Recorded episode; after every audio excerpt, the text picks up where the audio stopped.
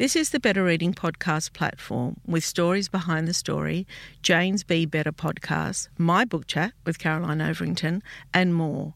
Looking for a particular podcast? Remember, you can always skip to it.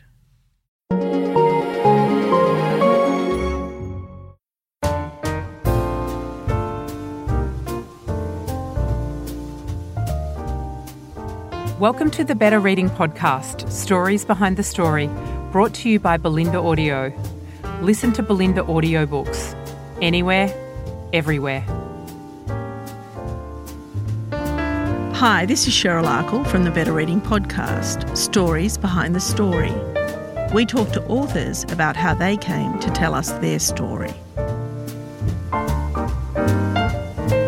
Kathy Reichs, welcome to Better Reading. Thank you. Delighted to be here. Yeah, I mean, it really is um, such a pleasure and privilege for me because I've been a big fan of yours for, for many, many years. I think I've been as a bookseller. I started off as a bookseller and I was selling your books on the shop floor back then. And I think I might, it might have even sold your first book actually when i think about it goes way 20, back 20 years well this is book number 20 now so that was a few years ago yeah, yeah. Well, I think I've been in the industry for about 30 years. So, yeah, yeah. I'll introduce you for those that might not have heard of you, which I can't think of many people, but let's give it a go. Um, Dr. Kathy Reichs' first novel, Deja Dead, published in 1997, won the Ellis Award for Best First Novel and was an international bestseller. She's written another 19 bestsellers since and was the producer of Fox Television's longest running scripted drama, Bones, which is based on her work and her novels. Kathy is one of the very few forensic anthropologists certified by the American Board of Forensic Anthropology. She served on the board of directors and as vice president of both the American Academy of Forensic Sciences and the American Board of Forensic Anthropology, and is currently a professor in the Department of Anthropology at the University of North Carolina, Charlotte. The Bone Code, the book that's out now, is Kathy's 20th entry in her best-selling series featuring forensic anthropologist Temperance Brennan. I mean, wow. And do you know, I often think there's many books, and you will know this because you're probably a great reader yourself, that people lose their groove as writers and the characters sometimes lose their groove. But Temperance hasn't, has she? well, I hope she hasn't. And um, that's a challenge. I work yeah. hard at that to keep readers interested in what Tempe's doing and to keep her evolving and changing and growing and facing new problems in each book. Yeah, yeah. I think that's interesting. And it's interesting to watch characters age. I quite like that as a reader. That's something you have to consciously make a decision about. If you've got a continuing character series, do you age your character in real time? Or, you know, what do you do about that? And I, even in the opening books, I was a little vague uh, we know she's seen 40 come and go. So she's um, older than that, but I've never been very specific, and she's definitely not aged in real time. No, but she so, has grown up. I think so. Yes, I think yeah. so. And her social relationships, and uh, her daughter has grown up. I think the cat must be about 50 now. So. right. All right, tell us a little bit about the bone code because there's some themes in there that I'd like to discuss. Well, I did a lot of research on the human genome, and we now have the entire human genome mapped out, and we there are tools to actually modify it. So I was reading about this, and I thought, well, what if someone used those tools for less than noble purposes? So that's kind of a theme, the, the bone code, the, you know, the genetic code, kind of a theme running through the story. It starts with uh, Tempe having just uh, hunkered in with her cat and survived a hurricane. She heads down to help her friend Anne at one of the barrier islands off Charleston, South Carolina, which is where I have a beach home. Uh, because Anne has had some damage. So she's just arriving in Charleston County, and the coroner phones her and says this medical waste condition, uh, container washed ashore and there are two bodies in it. And would you please help me with it? So Tempe agrees reluctantly to help with this case. And as she's doing that uh, in the autopsy room, she's noticing details that are just disturbingly similar to details of a case she did 15 years earlier in Montreal. So there is um, a few um, issues there that I'd like to touch on because there is, it's not a pandemic, but there is, is it a virus going around, a, a flesh eating virus? Yeah, it's it's uh, kind of a flesh-eating uh, capto capnocytophaga. Yeah. Um, it's a virus that's found in the mouths of normally any healthy cat or dog, and most people, you know, have no issue with it. But a very few people are very susceptible to this virus, and it can cause devastating effects in the body yeah. uh, if you're one of those individuals. So that does play a role in the story. Right. Was there any influence of COVID, or you wrote this pre-COVID? I wrote it pre-COVID. Yeah, it, wow. yeah, and I wrote all about uh, vaccine production and MR, mRNA vaccines and all that way before COVID. And yeah, so it's kind of ironic. Talk to me about the role of anthropologists in a pandemic. Well, I'm not sure we have a terribly active role. I think if you would have a situation, we work for coroners and medical examiners. Um, so if you have a situation where your office is overwhelmed with deaths, with bodies coming in, particularly bodies that are not recovered right away and that might be decomposed. We work on the decomposed, the burned, the mutilated, the skeletal, the mummified, the dismembered, the mutilated. Any anytime a normal autopsy couldn't be done. So we wouldn't have a major role in a pandemic uh, such as COVID, but um, I do have colleagues who work in major medical examiner facilities, and they've of course been called on to to jump in as well. I was thinking too, in light of what happened in New York in the first phase and the horrendous news we're hearing out of India, I wondered how do you ever really keep up with autopsies? Is it how does that process happen? I guess it was the same with 9 11. When you're talking about mass deaths, what is then the role of an anthropologist? Now, my role, and I did work following 9 11. I, I know that, yeah.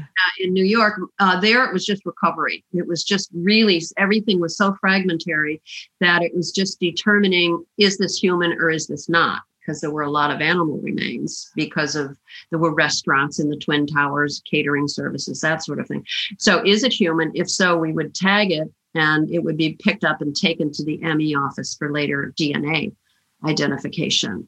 So that's one role of the anthropologist in mass disasters is helping collect recover the dead and then once you're back at the facility helping identify the dead and so, how would they be involved in, say, in what happened in New York? Because I know that there was, at one point there, there was really, um, I don't know, mass morgues. Would that be right?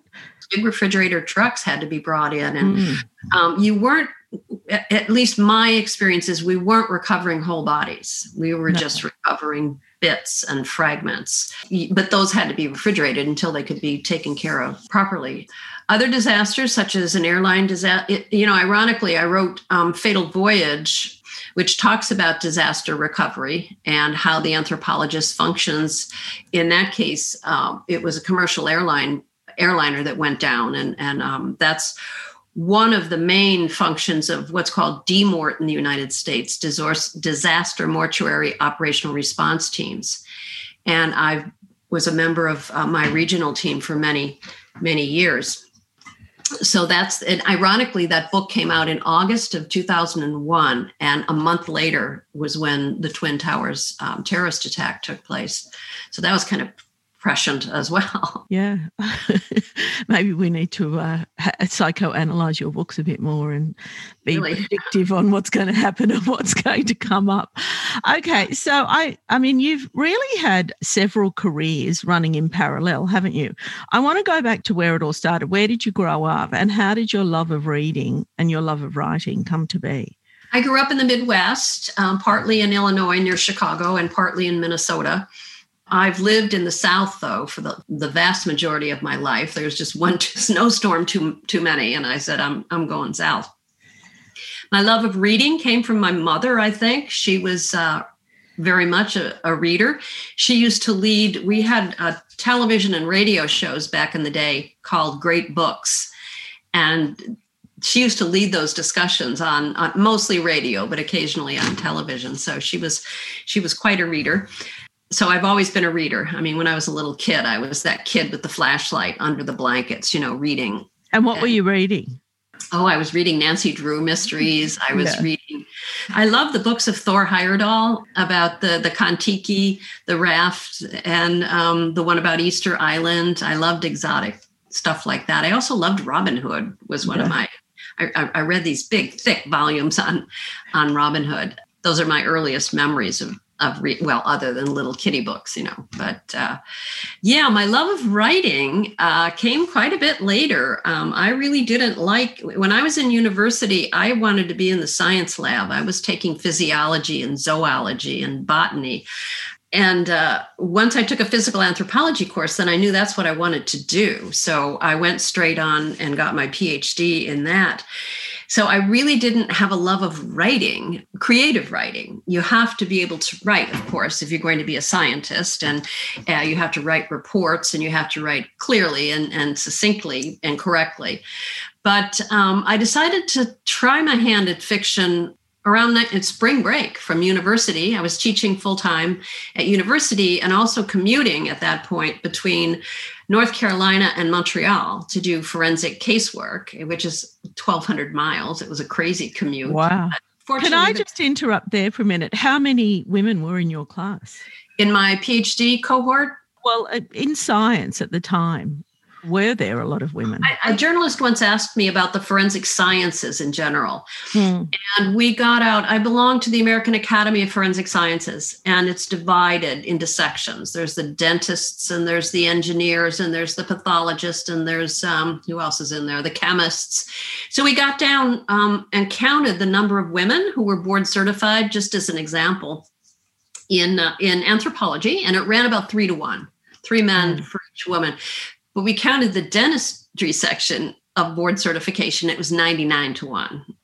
So Oh, I think because anthropology is more academically based, it's not quite as skewed in terms Right. of gender. Right. so- Okay. So you're teaching at university, is that right? Mm-hmm. And Teaching just, at the University of North Carolina in Charlotte, yeah. and then I would periodically fly to Montreal and Yeah. do whatever cases uh, had accumulated in my absence or testify or whatever it was I had to do. So in 1990. hmm, 94 i think i made right around that time i made full professor which is the highest rank Wow. you attain So you were very well established in your career by then. Yes, to make high prof- uh, hi- full professor at university, that's that's a pretty big deal. So I was free to do whatever I wanted to do after that. So I had just worked on a serial murder case, and so I had the freedom to try something new. And I had a story idea, at least the core of a story idea, and I just decided I would take a stab at writing fiction. I had a colleague who was doing that, who was writing Western romances straight to paperback. and I read one and I thought, yeah, I, can do this. So, um, Was there any crime writers you were reading at the time that you felt? maybe? oh, I'm sure, I'm sure uh, in the mid 90s, I'm sure I was reading, yeah. you know, Michael Connelly and I don't know, of, of course, the, the classics, P.D. James and, and Agatha Christie and uh, Raymond Chandler and, you know, all of those, but also modern commercial fiction writers like Michael Connelly, maybe Ian Rankin was already writing back then. So Yeah. I enjoyed their works a lot. Yeah, yeah, yeah. So you're working on a real life serial murder, was that right? I had just, it had just wrapped up. The trial had uh, finished. He'd been convicted of multiple counts of first degree murder. So I would never, I do take story ideas from cases, but only if they're out there already, if they're in the public domain because of court transcripts or because of news coverage. So yeah, I, yeah, of course. what I do is I take the central idea and then I ask myself, okay, so what if this and what if that and what if that? And then spin it off into fiction. I change all the names and the dates and the places. Mm. So go back to your first novel. So you decided you're going to try your hand at it. Was it harder than you? How did it come to you? Like, was it something you thought? You know, because I can imagine some people think, "Oh, this is going to be really easy to write ninety thousand words in a year," but others might have found might find that more challenging. How did you approach it, and how did you find it? Yeah, I didn't think in terms of words. I'm still not clear on words. I thought in terms Yeah. of I'm going to write about, you know, 35 chapters of 10 pages each. Yeah. Um, because I knew nothing about creative writing and nothing except I wanted to write the kind of book I liked to read, and I liked to read the grittier stuff. Um, I liked to read writing that was tight and and not flowery and florid. I'd been working with cops for you know two decades at that and medical examiners and uh, for two decades at that point. I I had an ear for the dialogue and for what was going on around me in the autopsy room and at you know at a crime scene. So I just uh, sat down and you know outlined the first book. I outlined pretty much the whole thing, and then I, I just started just started writing and it just came to you. You wrote and wrote and wrote. Well, and I edited and edited and edited and edited. I'm probably not the most efficient writer because I can't stand. Stephen King once said to me, just, you know, do it, get it on paper and then put it in a drawer and then go back and polish and edit. I can't do that.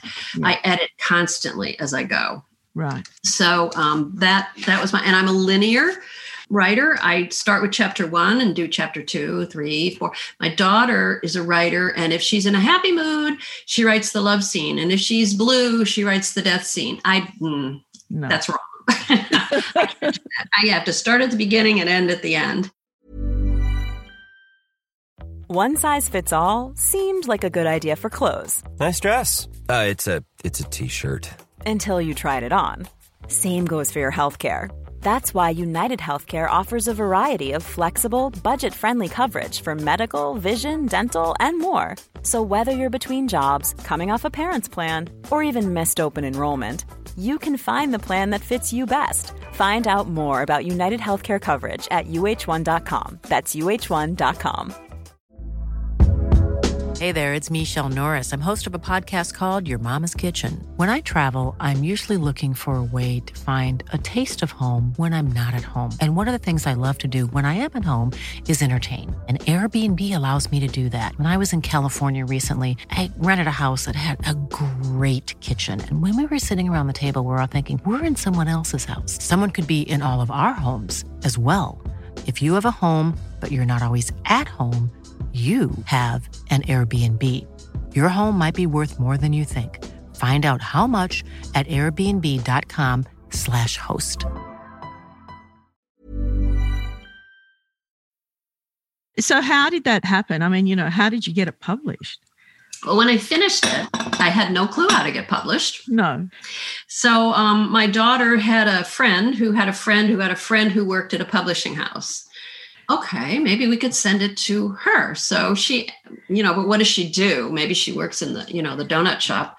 Yeah, so Carrie friends, friends, friends. Turned out she's a junior editor at okay. Scribner. So I thought, yeah, okay. So we composed a cover letter and we mailed it off to Mary Sue Rucci. The whole manuscript. The whole thing. In those days, you mailed. You know, it was Mary Sue is on the other end and she's been told that her friend's friend's friend's mother's first novel is coming her way. so she told me later she took a few chapters yeah. and left Manhattan to go. I think she was living in Brooklyn at the time. And um, it was a weekend, and she read them. She got in her car. She went back. She got the rest of the manuscript. It was all hard copy then. It wasn't yeah. electronic. Yeah she took it home. She handed it up to um, the woman who became my um, editor, and um, I had an offer within I don't know two weeks. Wow. Yeah, it's and not it, the way to go about getting published. Why? Why is that? Yeah, it just isn't. I've had publishers tell me that if it doesn't come through an agent, they're probably not even going to look at it. No. So you really need um, for for new debut authors. I, my I, advice would be to get an agent. So. Yeah. Even getting an agent is tough, isn't it? Yeah. I mean, it's, it's tough for debut authors right now because publishing houses are, you know, they've experienced some financial difficulties and they tend to be going with the the tried and true i think and to yeah. take a chance on a debut author is um, they're, they're, they're of course doing it but it's a bigger risk yeah so, do you know, there's that, and lots of people talk about it, there's that sliding doors moment of um, career or life change. And for you, was that a sliding like was it you had to then make a conscious decision is i'm go, do i continue to be a scientist or do i continue to be an author or is it that you needed to make a choice or could you do both? Tell me how that went. At the beginning i did all three because oh, i was wow. teaching, teaching university doing the forensic work and now i was writing because my first contract was a two book contract. So i continued and i didn't tell anyone at at the university that I was writing fiction if you write a novel in an English department, you're, you know, a hero. If you write a novel in a science department, you're kind of suspect. So I didn't, I didn't really tell anyone. And I wrote it again on weekends and summers and vacations. And so um, I was doing all three for a while. That was difficult. Then I went on, I requested and was given sabbatical. Yes. So I was then on leave from the university on sabbatical for the next, I think, six years, whatever the maximum allowance was and then I knew I wasn't going to return to teaching. I was still doing casework because I really felt that was important for the authenticity of my books to be Absolutely. still yeah. actively in, involved. So they rolled my uh, professorship, my position over to the chancellor's office, and um, I was still. I just retired like two weeks ago officially from the university, but I haven't taught since 1997 or something. Yeah. So then I continued doing the forensic work and writing the novels. So when you're traveling, and you know on that card that you have to fill out, when it says occupation, yeah. what do you say? Yeah, I know where you're going with that. Yeah. Is it is it professor? is it writer? Is it anthropologist? now I think I just put writer because it's, it's just easier. Yeah, yeah, yeah. Uh, it's nice to have choices, isn't it? So it started with writing, and then you what is it? You were doing a book every second year, is that right? No, I was doing a book every year. Every year, wow. And then beginning in the, the show went on the air, Bones went on the air in 2005. I want to talk about that. I started, I started writing screenplays, uh, epi- you know, episodes. So, so that was you your know. fourth job. Well, I wasn't teaching, so I added back a third. Yeah, right. Just producer. And I was a producer, not the producer. Right. So, at what book number did you get the television series? Um, the show went on air in 2005. So, uh, do the math. Three, I had done eight books maybe at that point. Is that yeah. right? And how did that come about? I had been approached by others, uh, but it was never the right feel, the right vibe. But when uh, Hart Hanson, who came to be our showrunner, and Barry Josephson, an exec- the executive producer, when they approached me, we just seemed to be on the same page. We had the same vibe about not wanting to just do another police procedural. We wanted to have a character based show. We wanted to create characters that uh, on screen that people would care about, become invested in. We wanted humor in the show which I do in the books. Yeah. Um, which is hard. That is hard. And that's a delicate balancing act because you're dealing every episode or every book with violent death. So, how can you be witty and not be offensive? But we just seemed to be and they wanted my involvement. They they actively well or at least they agreed to my involvement and um, actively would consider my input. People often ask did you have control? No i didn't have control once you signed that deal. Um, but they genuinely did uh, honor my input and i did work uh, i wrote, read every script all 246 scripts over you know 12 years as you say. We were the longest running yeah. drama, drama on the history of Fox. So I am not one of these authors that will say they took my work and uh, you know destroyed it. I had a great experience. Yeah, yeah. I mean, I think you're right. I mean, I think it's the collaboration when it feels right from the beginning. That's mm-hmm. I mm-hmm. think that's a really good sign. When you're feeling like you're pushing back, pushing back, that's when I think things start to go wrong. Yeah. Hey, let me ask you this: If you had to choose only one and I'm saying to you, okay, that's it. You can only have one of those careers now. Oh gosh. I know. Have you been asked that's that before? Hard. What would it well, be? well, here's another monkey wrench that entered the picture over the course of be- beginning 10 years ago, 11 years ago, is grandchildren. I now have six grandchildren, 11 and, and down to age five. So um, they're here on the East Coast, uh, four right here in Charlotte with me, and two six hours away in Washington, D.C. So it would be hard for me to go full time TV production. Yeah. But I really did enjoy it. I Yeah. really did enjoy that. And I could see writing more more screenplays. Would I want to do that and give up writing books? Probably not. Yeah, it's wonderful that you have choices. Um, I think grandchildren is, I don't have grandchildren myself, but I have great nieces and nephews. And every Monday afternoon, I have two of them, and it's life changing, isn't it? It is. Yes. Yeah. Yes. Yeah, yeah. I really, I hear you. I actually had them over last night. Um, but anyway, um, it's really interesting. Like when you look back on a career, and do you think the formation of a career like yourself is it luck? Is it chance? Is it hard work? Is it a combination? I mean, how do we get to where we are? I think it's a combination of those things. It takes motivation, Mm, it takes drive. I think you can't sit back and wait for opportunities to fall in your lap. I mean, you are the one that would have to sit down and um, apply for that university professorship or sit down and write that book. You have to make it happen. But then I do think part of it is luck. Maybe I sent in that manuscript for Deja Dead right at the right time to the right person just by happenstance because mm, I sure didn't know what I was doing. I was not going about it properly to get published, and yet I did. mm, So I do think it's a combination of both. Also, timing. It was the mid the late '90s, and um, forensic science was just rearing its head, and people who had everyone had just ignored us. We worked in our labs for for years, and no one paid any attention or even knew what forensic science was. And then, beginning in the mid '90s, boom! It was explosive. So I think the timing you know, maybe I contributed a little to that, but I also certainly benefited from that surge. And, and was the, the surge due to TV?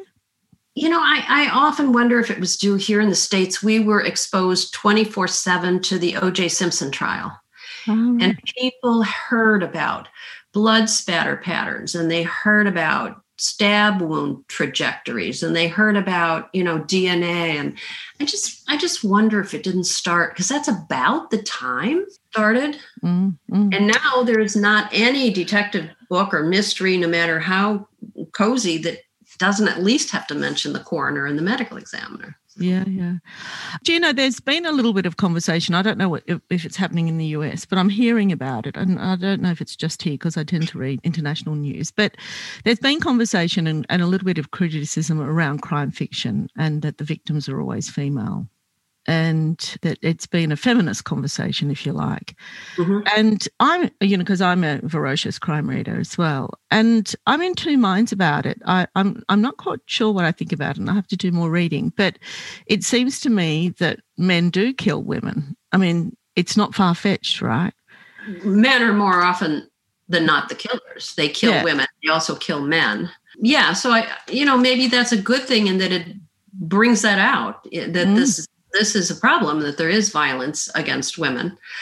I know in my books I've always tried to change the parameters of who the victim is. Yes, I've had women be the victims. I've also had gay men be the victims. I've also had the elderly be the victims. So I've really tried to to Mm. move that around. Mm. Equal opportunity violence. yeah it's an interesting conversation isn't it because i mean i'm hearing hearing the the comments and I, I do agree with them to a certain extent but women aren't killing women at the moment so not to the same degree and and also when i read crime i don't think necessarily i mean i tend to keep away from really gruesome stuff but it for me it's the thrill and the suspense is what i'm Mhm. after well, and I think it's also the puzzle. Can you figure out in a thriller? yes I figure it out before the author tells me. yes that's right and that's what keeps you reading you know you're just That's flicking yeah reading. Um, as a writer, I think it's fair to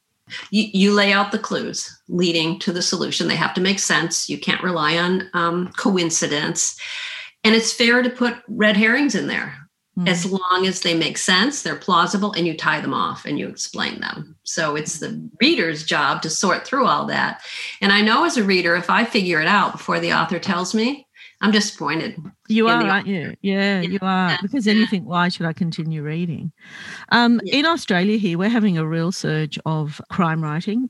If for some reason, in, in throughout my career, um, good crime only came from international writers like yourself, uh, like Mike, Michael Connelly, who you mentioned, um, Stephen King, and we had a, a fabulous crime writer called Michael Robotham, you might know of. But anyway, since then, a lot of the young debut writers are writing crime, like Jane Harper. And we're really seeing an Australian surgence in crime writing that really has a great sense of place. You know, it's set in the Australian outback or it's set in an urban environment. And for me, it's been interesting because I would have always thought crime is crime. Did it need a unique setting? But it it does make a difference, doesn't it? Do you have a view around And I, that? and I think it's more than just the setting. I think it's more the cultural perspective, and Yes. there are things you share as Australians that you know maybe the oth- the rest of the world doesn't get. Mhm. So I found that when I set my first book in Montreal, it's because it's a city I love, a city I'm very familiar with because I've been working there uh, and going there for 30 years now. But uh, I learned later that publishers often dissuaded American authors from doing that, from setting it in a Canadian setting, because there isn't, and Montreal, Quebec especially, it's a different climate, it's a different language it's just a different world view it's it's more like paris than new york kind of thing. But when i did the second book i asked my editor should i move it to the states? And she said no absolutely not. You just keep it right there in montreal because it did what i wanted it to do. It was a setting that was exotic enough that non-quebecers found non-canadians found it interesting but it was close enough to americans that they were comfortable with it so Mm. Did you think that you would have international the international success that you've had? N- No, not international. I was hoping that when I was writing it, I was hoping that a publisher would buy it, people would read it, and they would like it. You know, you have those moments where you think, oh, this is going to be a series, it's going to be a hit, it's going to be a movie or what, and then you think, you know, get real, just just finish the book. But I never thought it would go. I forget how many languages. Not every book is in every one, but it's like 36 languages or something. It's it's she's a Temperance Brennan is all of and Bones too is in every foreign territory in the world. Yeah, and Kathy Reichs, I think, is a household name everywhere. Well, maybe I don't know. Yeah, yeah, I think it is. Uh, are you working on your next one? I am. I am. I've, I've um, in the early stages of it. I don't know what to tell you. It's going to bring in. I don't. It's right now. The title is Book Twenty One. Yeah, great title. yeah, yeah. Subject to change, and it's going to bring out a lot of Tempe's past. It's going to revisit some old cases. And that's all I'm going to tell you. Okay, all right. Um, and when we're able to travel, and I don't know when that's going to be, will you come back and visit us? I would love to. I would. Yeah. It's been way too long. Now, um, you'll have to um, bring your grandchildren out too the next time you come. Oh boy, yeah. That they're a little army. Those there's uh, four boys and two girls. So Yeah, that'd be lovely. All right. Thank you so much, Kathy, for your time. Really enjoyed our conversation. thank you. It was a pleasure.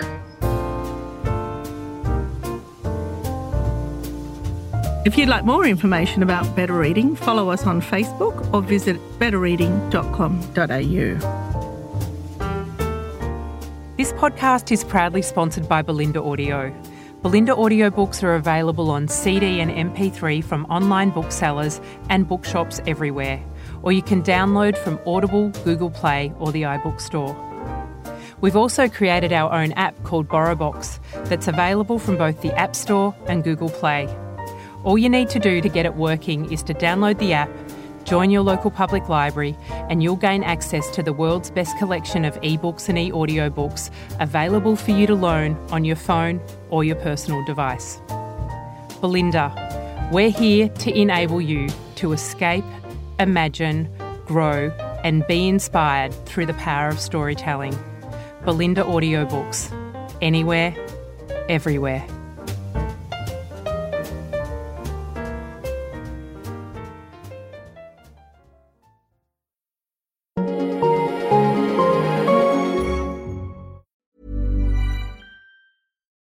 We're on a budget, we still deserve nice things. Quince is a place to scoop up stunning high end goods for 50 to 80% less than similar brands. They have buttery soft cashmere sweaters starting at $50, luxurious Italian leather bags, and so much more. Plus, Quince only works with factories that use safe, ethical, and responsible manufacturing. Get the high-end goods you'll love without the high price tag with Quince. Go to quince.com slash style for free shipping and 365-day returns. Hey, it's Paige DeSorbo from Giggly Squad. High quality fashion without the price tag. Say hello to Quince.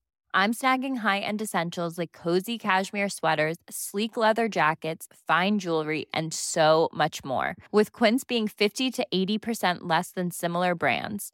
And they partner with factories that prioritize safe, ethical, and responsible manufacturing. I love that. Luxury quality within reach. Go to quince.com slash style to get free shipping and 365-day returns on your next order.